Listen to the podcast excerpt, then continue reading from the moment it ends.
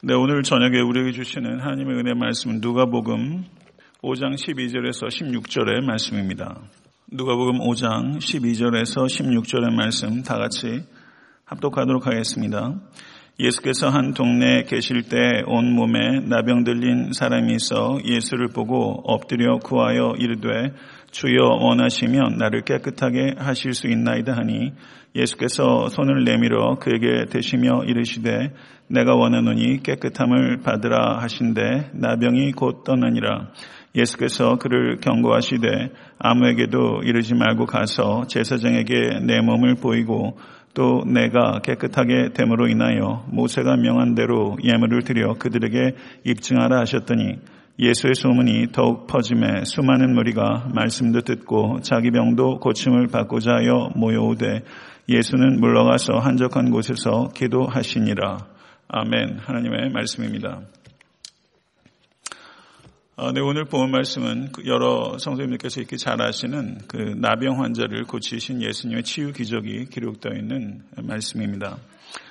이 사건과 병행을 이루고 있는 그 말씀이 마가복음 1장 40절에서 45절 그리고 마태복음 8장 2절에서 4절 이렇게 나병 환자를 고치신 사건이 공간복음에 공이 다 기록되어 있는 것입니다. 그 중에서 마가복음의 기록이 가장 상세하고 마태복음이 가장 간략하게 기록되어 있습니다. 오늘 설교를 해나가면서 누가복음의 기록의 특징을 필요에 따라서 언급해 나가는 방식으로 설교해 나가도록 하겠습니다. 네, 오늘 본 말씀 5장 12절에서 16절의 말씀은 보다 큰 문맥 속에 위치하고 있습니다.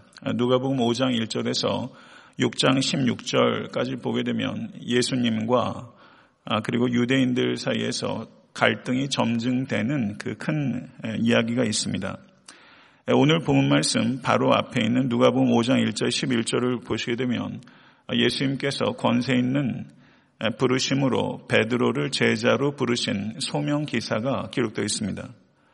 그리고 오늘 본문 말씀은 권세 있는 능력으로 문둥병자를 고치신 치유 기사가 기록되어 있습니다. 이 두 이야기 사이에는 몇 가지 연관성이 존재하는 것입니다. 5장 8절을 보시게 되면 시몬 베드로가 예수님의 무릎 아래 엎드려 이렇게 말합니다. 주여 나를 떠나소서 나는 죄인이로소이다. 그런데 5장 12절을 보게 되면 문둥병자가 예수님을 보고 엎드려 이렇게 말합니다. 주여 원하시면 나를 깨끗하게 하실 수 있나이다. 베드로도 그리고 문둥병자도 모두 예수님 앞에 엎드렸고 그리고 두 사람 모두 주님이라고 불렀습니다. 베드로는 죄로 인한 영혼의 문둥병을 고쳐달라고 호소한 것이라면 문둥병자는 나병균으로 인한 육체의 문둥병을 고쳐달라고 간구하고 있는 것입니다. 이 두 이야기는 이렇게 연관이 되는 것입니다. 누가는 예수께서 한 동네에 계실 때라고 이야기를 시작합니다. 그때 온몸에 나병에 걸린 사람이 예수를 보고 다가와서 엎드려 간구하기 시작합니다. 그런데 오늘 본문 말씀에 나오는 그 이 나병은 현대적 의미의 한센병일 수도 있고 혹은 레위기 13장과 14장에 기록되어 있는 것처럼 다양한 피부 질환들 가운데 하나일 수 있습니다. 어떤 질병인지 특정적으로 말하기는 어렵습니다. 그런데 예수님께 나온 사람이 온몸에 나병이 들린 사람이라고 이야기를 하고 있습니다. 이 사람은 제사장으로부터 양성 판정을 받아서 마을과 가족으로부터 추방된 사람이었던 것입니다. 그런데 이 나병이라는 것이 단순하게 육체적인 고통만 가져다주는 질병이 아니라는 것입니다. 이것은 종교적으로 매우 부정한 질병이었습니다. 그리고 다른 질병들과는 달리 다른 사람들로부터 증오의 대상이 되었습니다. 그래서 마을 바깥으로 추방되었습니다. 누구와도 교제할 수 없고 누구도 이 나병 환자와 교제하려고 하지 않습니다. 그래서 나병 환자의 문제는 단순하게 육체의 고통에 있는 것이 아니라 모든 관계로부터 단절된 고립의 문제가 더욱더 고통스러운 문제라는 것을 우리가 보게 되는 것입니다. 그런데 나병 환자는 자신의 옷을 찢어야 합니다. 그리고 머리를 풀고 다니도록 율법이 규정하고 있습니다. 이렇게 옷을 찢고 머리를 푸는 행위는 슬픔을 나타내는 것입니다. 그래서 옷을 찢고 머리를 푸는 행위를 통해서 나는 이미 죽은 사람입니다 라는 것을 표현하는 것입니다. 살아있지만은 사실상은 죽은 사람과 같은 존재, 그 사람이 바로 나병 환자인 것입니다. 그리고 이 사람은 입니수를 가려 했습니다. 그리고 수염을 가려 했습니다. 그리고 부정하다, 부정하다 스스로 외치면서 사람들에게 나아갈 때 자기가 나병 환자라는 것을 자기가 찢은 옷과 그리고 풀어헤친 머리와 그리고 부정하다라는 이야기를 통해서 사람들에게 자기가 나병 환자라는 것을 나타내도록 되어 있는 사람입니다. 성도 여러분, 스스로 자신을 부정하다고 외치고 그리고 스스로 죽은 사람과 같이 여기는 사람, 이 사람은 가장 비극적인 인간이라고 할 수 있는 것입니다. 그 사람이 예수께 나왔습니다. 예수께 나왔고 예수를 보았고 예수 앞에 엎드렸고 그리고 그분께 간구했습니다. 이 나병 환자는 누구보다도 간절했고 누구보다도 필사적이었습니다. 그리고 주님께 이렇게 말합니다. 주여, 원하시면 나를 깨끗하게 하실 수 있나이다. 사랑하는 성도 여러분, 이 사람은 예수님의 능력에 대해서 확신이 있었습니다. 원하시면 나를 고치실 수 있다는 그런 능력이 예수께 있다는 것을 알고 있었습니다. 그리고 자신의 처지가 얼마나 비극적이고 비참한지 잘 깨닫고 있습니다. 그러나 나병 환자는 온전한 사람 앞에 나아갈 수 없는데 지금 율법을 깨고 자기가 예수 그리스도 앞에 나온 것에 대해서 이 사람은 사죄하는 마음이 있었던 것입니다. 그래서 모든 것을 주님께 다 맡기고 원하시면 저를 고쳐주실 수 있겠습니다. 그렇지만 원하지 않으시면 그것도 제가 수용할 수 있겠습니다. 이렇게 겸손한 마음으로 절박하게 예수 그리스도 앞에 엎드리고 있는 것입니다. 저는 오늘 표집사님께서도 어떤 기도 가운데 나병 환자 이야기를 하셨는데 여러분과 저에게 이러한 태도가 있는지를 생각해 보고 싶습니다. 오늘 본 말씀의 이 내용은 해석적으로 무엇인가 새로운 해석을 여러분에게 제시하는 것은 그런 류의 이야기는 아닙니다. 이 이야기를 통해서 우리는 나병 환자처럼 그렇게 간절하고 그렇게 단순하고 그리고 그렇게 필사적으로 주여 원하시면 나를 깨끗하게 하실 수 있나이다. 사랑하는 성도 여러분, 나병균은 피부를 상하게 합니다. 그리고 피를 더럽히게 하고 그리고 뼈까지 손상시키는 그런 질병입니다. 저는 이 말씀을 보면서 나병균이 더 지독한가 아니면 죄가 더 지독한가 이것에 대해서 우리가 생각해 보기를 원합니다. 나병균이 더 빠르게 전염이 됩니까? 죄가 더 빠르게 전염이 됩니까? 이 죄라는 이 병균이 우리의 영혼에 침투해서 우리의 영혼의 피부와 피와 그리고 뼈를 썩게 합니다. 우리의 지식과 감정과 의지에 이 죄의 병균들이 들어와서 모든 것들을 헝클어 놓습니다. 이 세상에서 가장 지독한 병균은 나병균이 아니라 죄라는 병균입니다. 만약에 그런 것을 여러분들께서 진심으로 수용한다면 우리는 이 나병 환자보다도 더 겸손하고 더 단순하고 더 절박하게 주여 원하시면 나를 깨끗하게 하실 수 있나이다. 이렇게 주님의 치유를 간구하시는 모든 권속 되실 수 있게 되기를 우리 주 예수 그리스도 이름으로 간절히 축원합니다. 누가복음이 다른 공간복음서의 기록과 차이가 있다면 누가복음은 마가복음과는 달리 예수님의 감정을 극도로 자제해서 표현하고 있습니다. 마가복음 1장 41절을 보게 되면 예수께서 불쌍히 여기사라는 표현이 있는데 오늘 본문의 누가복음을 보게 되면 그런 표현이 나오고 있지 않습니다. 예수께서 불쌍히 여기사라고 번역되고 있는 성경 언어가 스프랑크니조마이라는 단어예요. 제가 하도 이 얘기를 많이 해서 아마 기억하신 분 있으실 거예요. 스프랑크니조마이. 이게 우리 교회의 수준입니다. 스프랑크나가 이 내장기관을 나타내는 건데, 스프랑크니조마이라는 단어는 내장기관이 끊어질 것 같은 고통을 느끼신 겁니다. 예수께서 그런 고통을 느끼셨다라고 마가복음은 언급하고 있는데 누가복음은 그 표현을 생략하고 있어요. 왜 생략했을까요? 한번 생각해 보세요. 이 고통을 예수께서 느끼셨어요. 언어적으로 누가복음에는 표현되어 있지 않지만 예수께서 문둥병자를 보셨을 때 그 아픔을 느끼셨어요.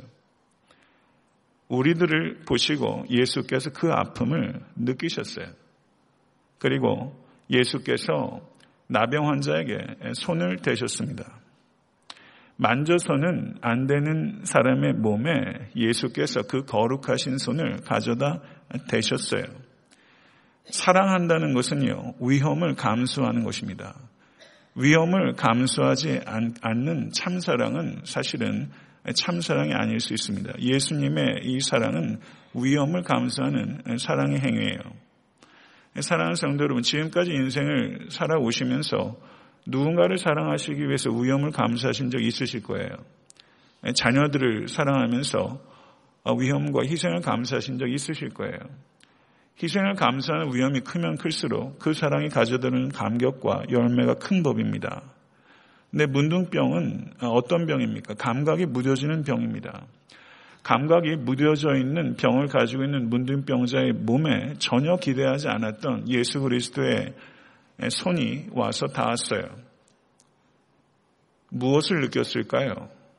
그 감촉을 어떻게 느꼈을까요? 감각이 무뎌질 대로 무뎌진 몸은 그 촉각을 매우 희미하게 느꼈을지도 모릅니다.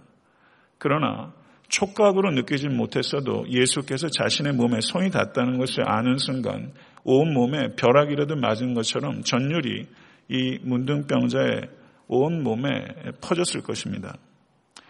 성도 여러분, 복음서에 나오는 예수 그리스도께서는 말씀으로만 고치실 때가 적지 않았습니다. 심지어 예수께서 직접 가시지 않으시고도 먼 거리에서 곧 나으니라 라고 하는 경우들도 있습니다. 예수님께서 문둥병자를 말씀으로만 고치실 수 있으십니다. 그런데 예수님께서는 말씀으로만 고치지 아니하시고 손을 대어서는 안 되는 문둥병자의 몸에 손을 대셔서 이 문둥병자를 고치셨습니다. 성도 여러분, 예수님께서 이 문둥병자를 고치실 때 성경은 언급하고 있지 않지만 이 자리는 베드로도 있었을 것이고 야고보와 안드레와 요한, 적어도 이 네 명의 제자들이 있었을 것입니다.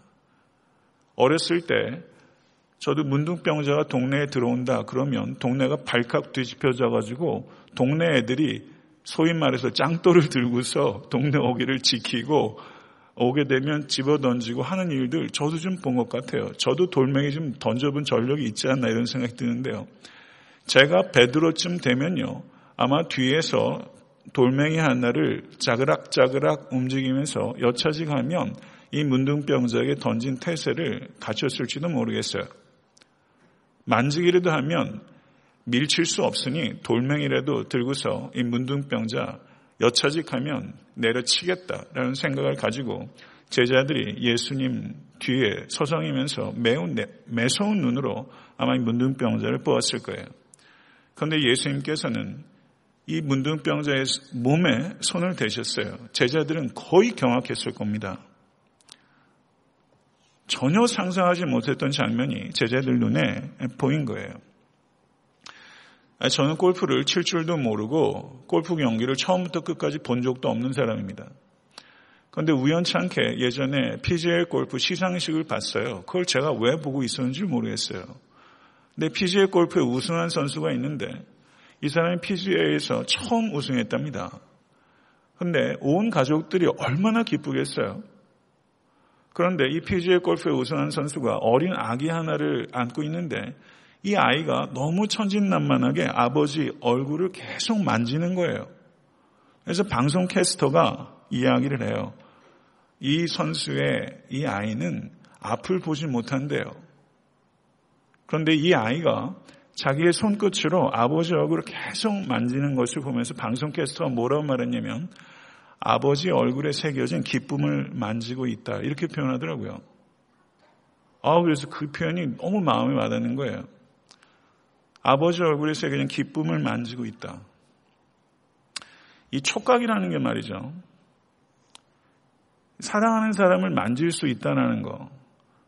이게 얼마나 소중한 건지 몰라요. 그리고 아이들이, 저도 이 꼬맹이 애들이 와가지고 아빠 하고 달려와가지고 저를 이렇게 만져올 때 참 기뻐요. 사랑하는 사람을 만약에 제가 몸이 전신마비로 돼가지고 눈으로 보는데 사랑하는 사람을 만질 수 없다. 혹은 사랑하는 사람이 나를 만지지 못한다는 것. 그거 참 끔찍한 일이겠다. 이런 생각이 들더라고요. 여기 이 사람은요. 만질 수 없는 사람이에요. 사람을 만질 수 없을 뿐만 아니라 이 사람이 만진 모든 것들이 더러워지는 거예요. 그래서 추방된 사람이에요. 그래서 이 사람은 가족들 사이에서도 이미 죽은 사람으로 장례를 치른 사람이에요. 살아있지만 죽은 사람이에요. 다른 질병과 달라요. 이미 죽은 사람인 거예요. 이 사람은요. 몸에만 문둥병이 있는 사람이 아닙니다. 이 사람은 이 속에도 문둥병이 있는 사람이에요. 예수님은요. 뚫고서 보시는 분이에요. 이 사람의 문둥병이 몸 밖에만 있는 게 아니라 사실상 더 심각한 문둥병이 있는데 그것이 몸 안에 영혼에 있다는 것을 아시고 그 영혼에 있는 문둥병 그거를 치유하기 위해서는 예수 그리스도의 손이 필요했던 거예요. 그 고립과 그 고독이라는 문둥병에서 이 사람에게 예수님께서 타치를 주신 거예요. 저는 모르겠어요. 저는 이런 장면을 보면요. 너무 좋아요. 어떻게 이렇게 사람을 대하실까? 전황은 너무 달라요. 이렇게 살고 싶어요. 근데 이런 지혜도, 이런 추구도, 이런 능력도, 그리고 사람에 대한 이런 이해도 저에게는 부족해요. 근데 예수님은 어떻게 이렇게 사람을 대하시고, 어떻게 이런 걸 사람에게 주시나? 이런 생각을 하게 되는 것입니다.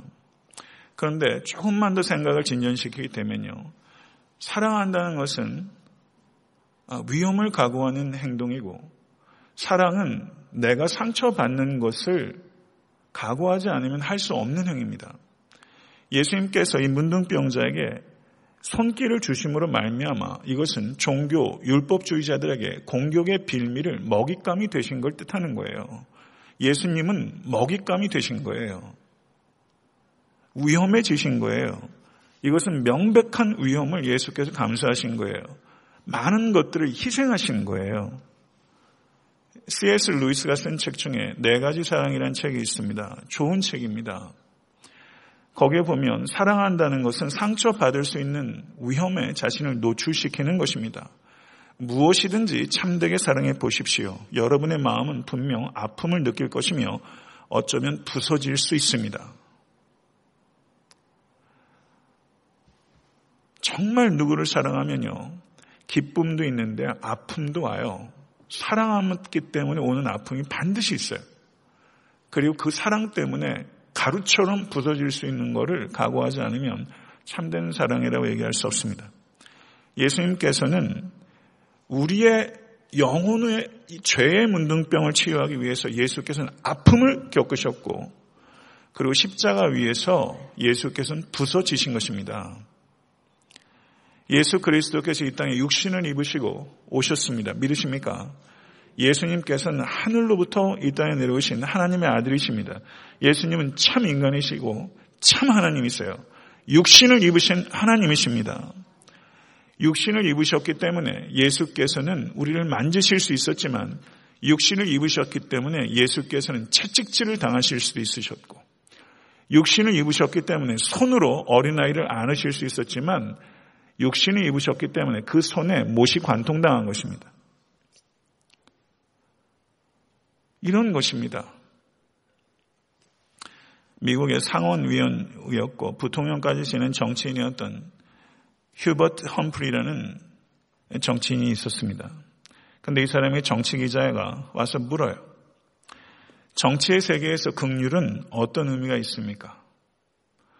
전 대한민국 정치도 좀 이런 질문을 하고 이런 질문이 대답할 수 있는 좀 정치가 되면 참 좋겠어요. 나라 꼴이 말이 아닙니다. 이 얼마나 좋은 질문이에요. 한국은요, 미리 다 써준 거, 짠 거 외에는 질문 받지도 않고, 하지도 않고, 질문할 틈도 주지도 않고, 도대체가 어떻게 되는 건지 알 수가 없습니다. 그런데 이 휴버트 험프리라는 기자가 정치의 세계에서 긍휼은 어떤 의미입니까? 당황스러울 정도로 정곡을 찌르는 질문이에요. 근데 휴버트 험프리가 뭐라고 말했냐면, 연필을 하나 들던 이 연필을 보십시오. 이 연필의 지우개는 지극히 작은 일부분입니다. 인생의 주된 부분은 경쟁입니다. 긍휼은 연필의 지우개에 불과합니다. 이렇게까지 말하고 싶진 않지만 정치 세계에서 긍휼은 단지 경쟁의 일부분일 뿐입니다. 이렇게 말했어요. 이 사람이 한 얘기는요, 정치인에게 있어서 긍휼은 주된 관심사가 아니라는 것입니다. 정치인에게 있어 긍휼은 주된 태도가 아니라는 것입니다. 저는 이 이야기를 책으로 읽으면서 긍휼이 정치인들에게 연필의 끝에 조금 달린 지우개 같은 거라면 긍휼이 그리스도인들에겐 도대체 뭔가? 목사인 나에게 긍휼은 무엇인가? 교회에게 긍휼은 무엇인가? 이 질문을 하게 됩니다. 우리의 관심은요, 긍휼이 아닙니다. 정치인뿐만 아니라 그리스도인 우리의 관심도 긍휼이 아닐 때가 너무 많아요. 우리의 관심은요, 더 많이 갖는 거예요. 더 높이 올라가는 거예요. 더 유명해지는 거예요. 목회자들을 봐도 그런 것 같아요. 제게도 그런 모습이 없다고 어떻게 말할 수 있겠습니까? 더 많이 갖고, 더 높아지고, 더 유명해지고, 더 영향력 있어 지고 싶어하는 것. 세상 사람들이나 예수 믿는 사람이나 크게 다르지 않아요. 그렇게 달려가요. 선거철이 되면 정치인들이 갑자기 서민 고스프레를 합니다. 갑자기 안 가던 재래시장을 정치인들이 얼마나 뻔질나게 다니면서 평소에 먹지도 않던 떡볶이를 먹고 햄버거를 사 먹고, 그래서 어떤 정치인은 햄버거를 포크하고 칼을 갖다 줄 때까지 먹질 않고 있더래요. 그거 갖다 주니까 그때서야 썰더랍니다. 햄버거를. 서민 고스프레 하는 거죠. 그런 사람들, 정치인들, 한국의 문제만 아니라 그렇지 않습니까? 제가 이 말씀을 드리는 이유는 긍휼이 목적이 아니라 긍휼이 정치의 수단으로 사용되고 있는 거예요. 이것을 생각해 보게 됩니다. 문둥병자에게 예수께서 손을 대셨어요. 손을 대신 것이 수단이 아닙니다. 예수 그리스도께서는 긍휼이 풍성하신 하나님이십니다. 예수께서 문둥병자에게 손을 대신 것은 여러분과 저에게, 교회는 무엇입니까? 교회는 그리스도의 몸입니다. 교회는 그리스도의 손이요, 그리스도의 발이요, 그리스도의 심장이요, 그리스도의 향기가 되어야 됩니다. 교회를 신학적으로 후 그리스도라고 표현합니다. 예수 그리스도의 연장된 성육신입니다. 예수 그리스도의 연장된 성육신인 교회는 예수 그리스도를 대신해서 문둥병자에게 손을 대라는 초청을 우리에게 하고 있는 것입니다. 이것은 긍휼의 삶으로의 초대입니다. 이 초대장을 오늘 이 말씀을 통해서 여러분에게 주어지고 있는 것입니다. 결혼 초대장만 받는 것이 아니라 오늘 이 말씀을 통해서 이 자리에 있는 모든 각자에게 긍휼의 삶으로의 초대장이 지금 주어지고 있는 거예요. 그리스도인의 삶에 있어서 긍휼은 인생의 지우개가 아니라 인생의 중심이 되어야 되는 것입니다. 여러분의 삶의 인생의 중심에 긍휼이 있습니까? 오늘 그것에 대한 고민이 시작될 수 있게 되길 간절히 축원합니다. 사랑하는 성도 여러분, 그리스도인들은요, 이 중심축이 바뀐 사람이에요. 세상에서 살 때, 그리고 중생한 이후에도 세상적인 가치관에 아직도 벗어나지 못할 때는 경쟁에서 승리한 전리품들을 내 삶의 중심에 둡니다. 그리고 득이 양양합니다. 기세가 대단합니다. 경쟁에서 승리한 것이 나의 중심을 구성합니다. 그러나 진정으로 중생한 성도, 그리고 진정으로 긍휼을 삶의 중심으로 받아들인 성도는 그 삶의 중심이 승리, 세상에서의 경쟁에서 승리한 것이 있는 것이 아니라 예수 그리스도의 긍휼이 내 중심을 구성합니다. 사랑하는 성도 여러분, 여러분의 중심에 긍휼이 있어야 하는 것입니다.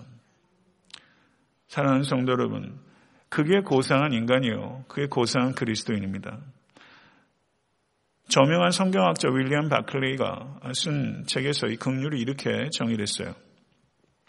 긍휼히 여긴다는 것은 하나님과 같은 자세로 인간을 대한다는 것이며, 하나님과 같은 생각으로 인간을 대한다는 것이며, 하나님과 같은 감정으로 인간을 대한다는 것이며, 하나님과 같은 행동으로 인간을 대한다는 것입니다.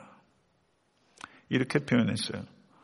알렉산드리아의 교부 클레멘트는 긍휼을 이렇게 말했습니다. 긍휼은 하나님이 되는 것을 연습하는 것이다. 하나님이 되는 것을 연습하는 것이다. 이것은 경악스러운 말입니다. 하나님이 되려고 하는 것이 죄의 본질입니다. 그런데 긍휼을 하나님이 되는 것을 연습하는 것이다 라고 경악스럽게 표현했는데, 저는 이 말을 곰곰이 되씹어 보니까 참 경탄스러운 말이다 이런 생각이 들어요. 긍휼은요, 하나님의 성품을 배우는 거예요. 하나님이 되는 것을 연습하는 것이다.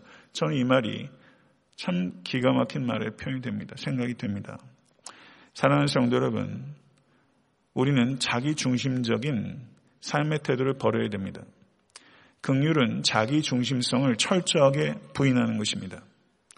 다른 사람의 시급함과 다른 사람의 어려움과 다른 사람의 슬픔을 나의 시급함보다, 나의 어려움보다, 나의 슬픔보다 더 크게 받아들인 삶의 태도, 이것이 긍휼입니다. 이런 긍휼을 가지고 있는 사람 이 자리에 한 사람도 없습니다. 그러나 이것을 목표로 삼으시고 이것을 위해서 기도하시고 삶을 이런 방향으로 이끌어 가실 수 있게 간절히 축원합니다. 이것이 성도의 길이고 이것이 행복의 길입니다. 이러한 행복을 모두 받아 누리실 수 있게 간절히 축원합니다. 교회는 무엇입니까? 교회는 자신들에게 대해서는 죽어 있고 그리스도와 이웃에 대해서는 살아있는 사람들의 모임이다 라는 말이 있습니다. 교회를 이렇게 데피니션하는 것은 제가 처음 봤어요. 마음에 쏙 들더라고요. 교회는 자기에 대해서는 죽어 있고 그리스도와 이웃에 대해서는 살아있는 사람들의 모임이다. 정말 애틀랜타 섬기는 교회가 이런 교회 될 수 있게 되기를 간절히 축원합니다. 그런데 그리스도인의 긍휼은 마음에 있습니다. 그러나 이 긍휼은 손으로 표현됩니다. 이것을 알아야 됩니다. 긍휼은 행동으로 나타나지 않을 때는 긍휼이라고 할 수 없다는 것을 우리는 깊이 생각해야 되는 것입니다. 긍휼을 갖게 되면 하나님과 그만큼 더 연합하게 되는 것이고, 긍휼을 실천하지 못하면 실천하지 못하는 만큼 하나님과 분리가 되는 것입니다. 사무엘상 23장을 보게 되면요, 다윗이 그일라 백성들을 도와주는 장면이 거기 언급되고 있습니다. 그때 다윗의 처지가 영 말이 아니었어요. 사울에게 쫓겨다니면서 그야말로 피난민 신세여가지고 제코가 석자예요.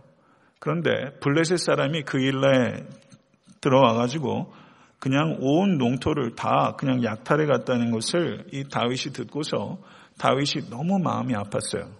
그래서 돕고 싶은 거예요.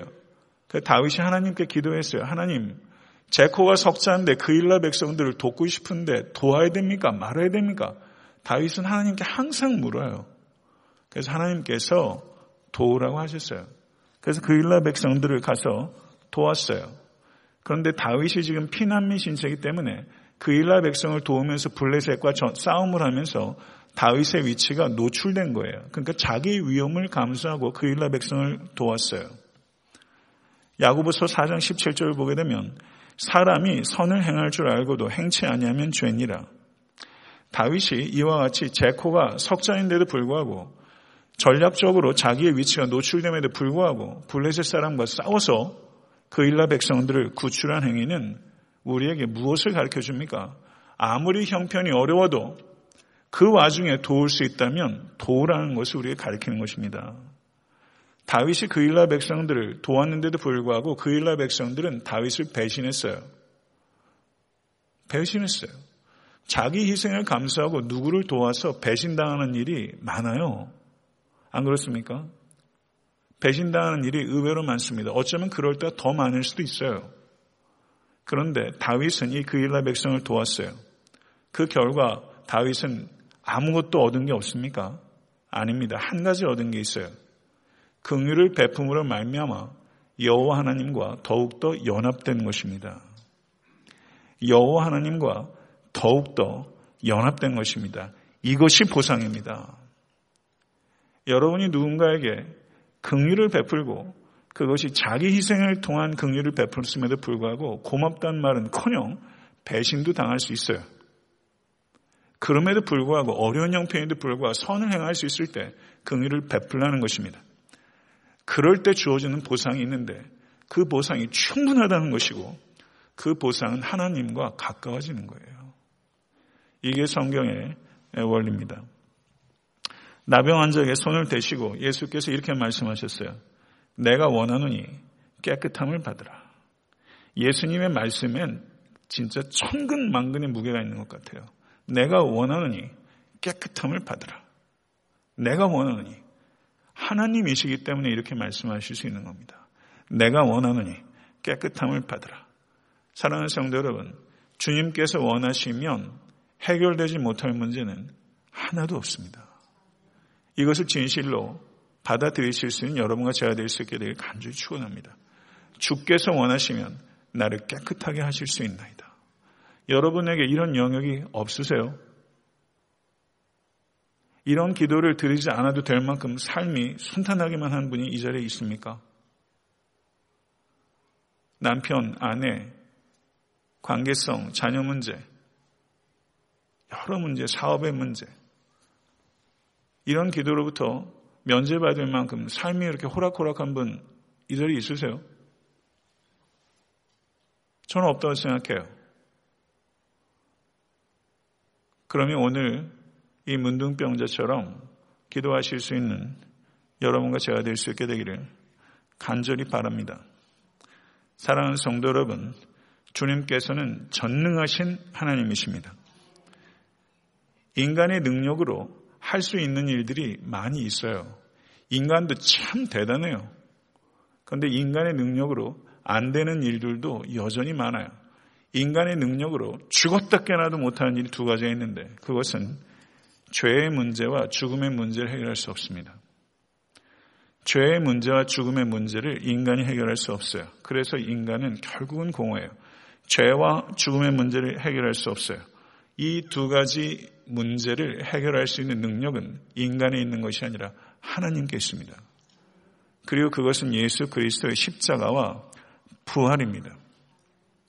예수 그리스도의 십자가는 하나님의 사랑을 보여주는 가장 탁월한 증거라면 예수 그리스도의 부활은 하나님의 능력을 보여주는 가장 탁월한 증거입니다. 우리에게 필요한 것은 예수 그리스도의 십자가와 부활의 능력입니다. 이 능력을 붙잡으실 수 있는 여러분과 제가 될 수 있게 간절히 축원합니다. 에베소서 1장 19절을 보게 되면요. 그의 힘의 위력으로 역사하심을 따라 믿는 우리에게 베푸신 능력의 지극히 크심이 어떠한 것을 너희로 알게 하시기를 원하노라 라고 말했습니다. 이 자리에 있는 우리들을 성도라고 합니다. 맞습니까? 성도는 영광스러운 호칭입니다. 성도는 하나님께서 불러주신 그 순간부터 시작되는 것이고 그것이 성도의 삶의 시작이라면 성도의 삶의 끝은 하나님의 기업입니다. 하나님의 부르심으로 시작한 성도의 삶이 하나님의 기업이라는 것으로 끝이 나는 것이 성도의 삶의 여정이에요. 하나님의 부르심과 하나님의 영광스러운 기업, 이 사이를 여행하는 것이 이 땅에서의 길입니다. 그런데 이 길을 잘 걸어갈 수 있도록 인도하시고 붙잡아 주시는 그것이 하나님의 능력입니다. 하나님의 크신 능력을 온전히 신뢰하시고 경험하실 수 있는 모든 권속 되실 수 있게 되기를 간절히 축원합니다. 그리고 예수님께서 말씀에 따라 깨끗해진 이 사람에게 이렇게 말씀하셨어요. 아무에게도 이르지 말고 가서 제사장에게 내 몸을 보이고 또 내가 깨끗하게 됨으로 인하여 모세가 명한 대로 예물을 드려 그들에게 입증하라. 이렇게 말씀하셨습니다. 예수님께서는 율법을 결코 경시하거나 과소평가하지 않으시고 율법에 대해서 존중하는 태도를 가지셨다는 것을 우리가 생각해야 됩니다. 마태복음 5장 17절에서 18절을 보셔도 잘 아시는 대로 내게 율법이나 선지자를 폐하러 온 줄로 생각하지 말라. 폐하러 온 것이 아니요 완전하게 하려 함이라.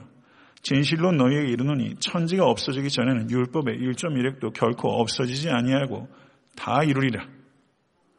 아멘. 믿으십니까? 사랑하는 성도 여러분, 우리는 율법에 대해서 다른 태도를 갖고 있는 사람들입니다. 사도 바울께서 로마서 7장에서 그리스도인들이 율법과의 관계에 대해서 가르치고 있는 것이 로마서 7장입니다. 율법을 대하는 태도는 세 가지가 있습니다. 율법주의자의 태도가 있습니다. 율법주의자는 하나님과의 관계가 율법을 순종하는 거에 달려있다 생각하는 사람들입니다. 율법을 통해서 구원을 얻는다고 생각합니다. 율법을 통해서 의롭다함을 얻고 율법을 통해서 거룩해진다고 생각합니다. 이건 잘못된 이해입니다. 이 자리에서 어느 누구도 순종하여 구원받은 사람은 없습니다. 구원받고 순종하며 사는 것입니다. 이것이 은혜의 종교입니다. 우리는 은혜로 구원을 받았고 은혜로 거룩해지는 사람들입니다. 믿으십니까? 두 번째 태도는 율법, 폐지론자들입니다. 이 사람들은 은혜를 잘못 이해합니다. 그래서 율법을 무시합니다. 그리고 하나님께서 우리에게 주신 자유를 방종의 기회로 잘못 오용합니다. 이것이 율법 폐지론자입니다. 세 번째 태도는 그리스도인들의 태도입니다. 우리는 율법주의자도 아니고 율법 폐지론자도 아니고 우리는 율법을 성취하는 자유인입니다. 저를 한번 따라해 보시죠. 나는 율법을 성취하는 자유인이다. 그것이 그리스도인입니다. 율법에 대해서 오늘 제가 충분하게 설명하진 않지만 간략적으로 중요한 요점을 말씀드리는 거예요. 우리는 율법을 성취하는 자유인입니다. 갈라디아서 5장 5절을 보셔도 우리가 성령으로 믿음을 쫓아 의의 소망을 기다리느니 라고 말합니다. 성도 여러분, 우리는 구원을 위해서 일하는 사람이 아니라 확정된 구원을 기다리는 사람입니다. 믿으십니까? 우리는 구원을 얻기 위해서 살아가는 사람이 아니라 확정된 구원을 기다리는 사람이에요. 율법은 좋은 것입니다.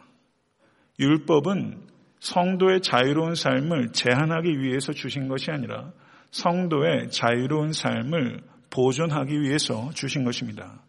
그렇기 때문에 그리스도인들이 율법을 대하는 태도는 율법주의자들처럼 율법을 무서워하는 것도 아니고 율법 폐지론자처럼 율법을 무시하는 것도 아닙니다.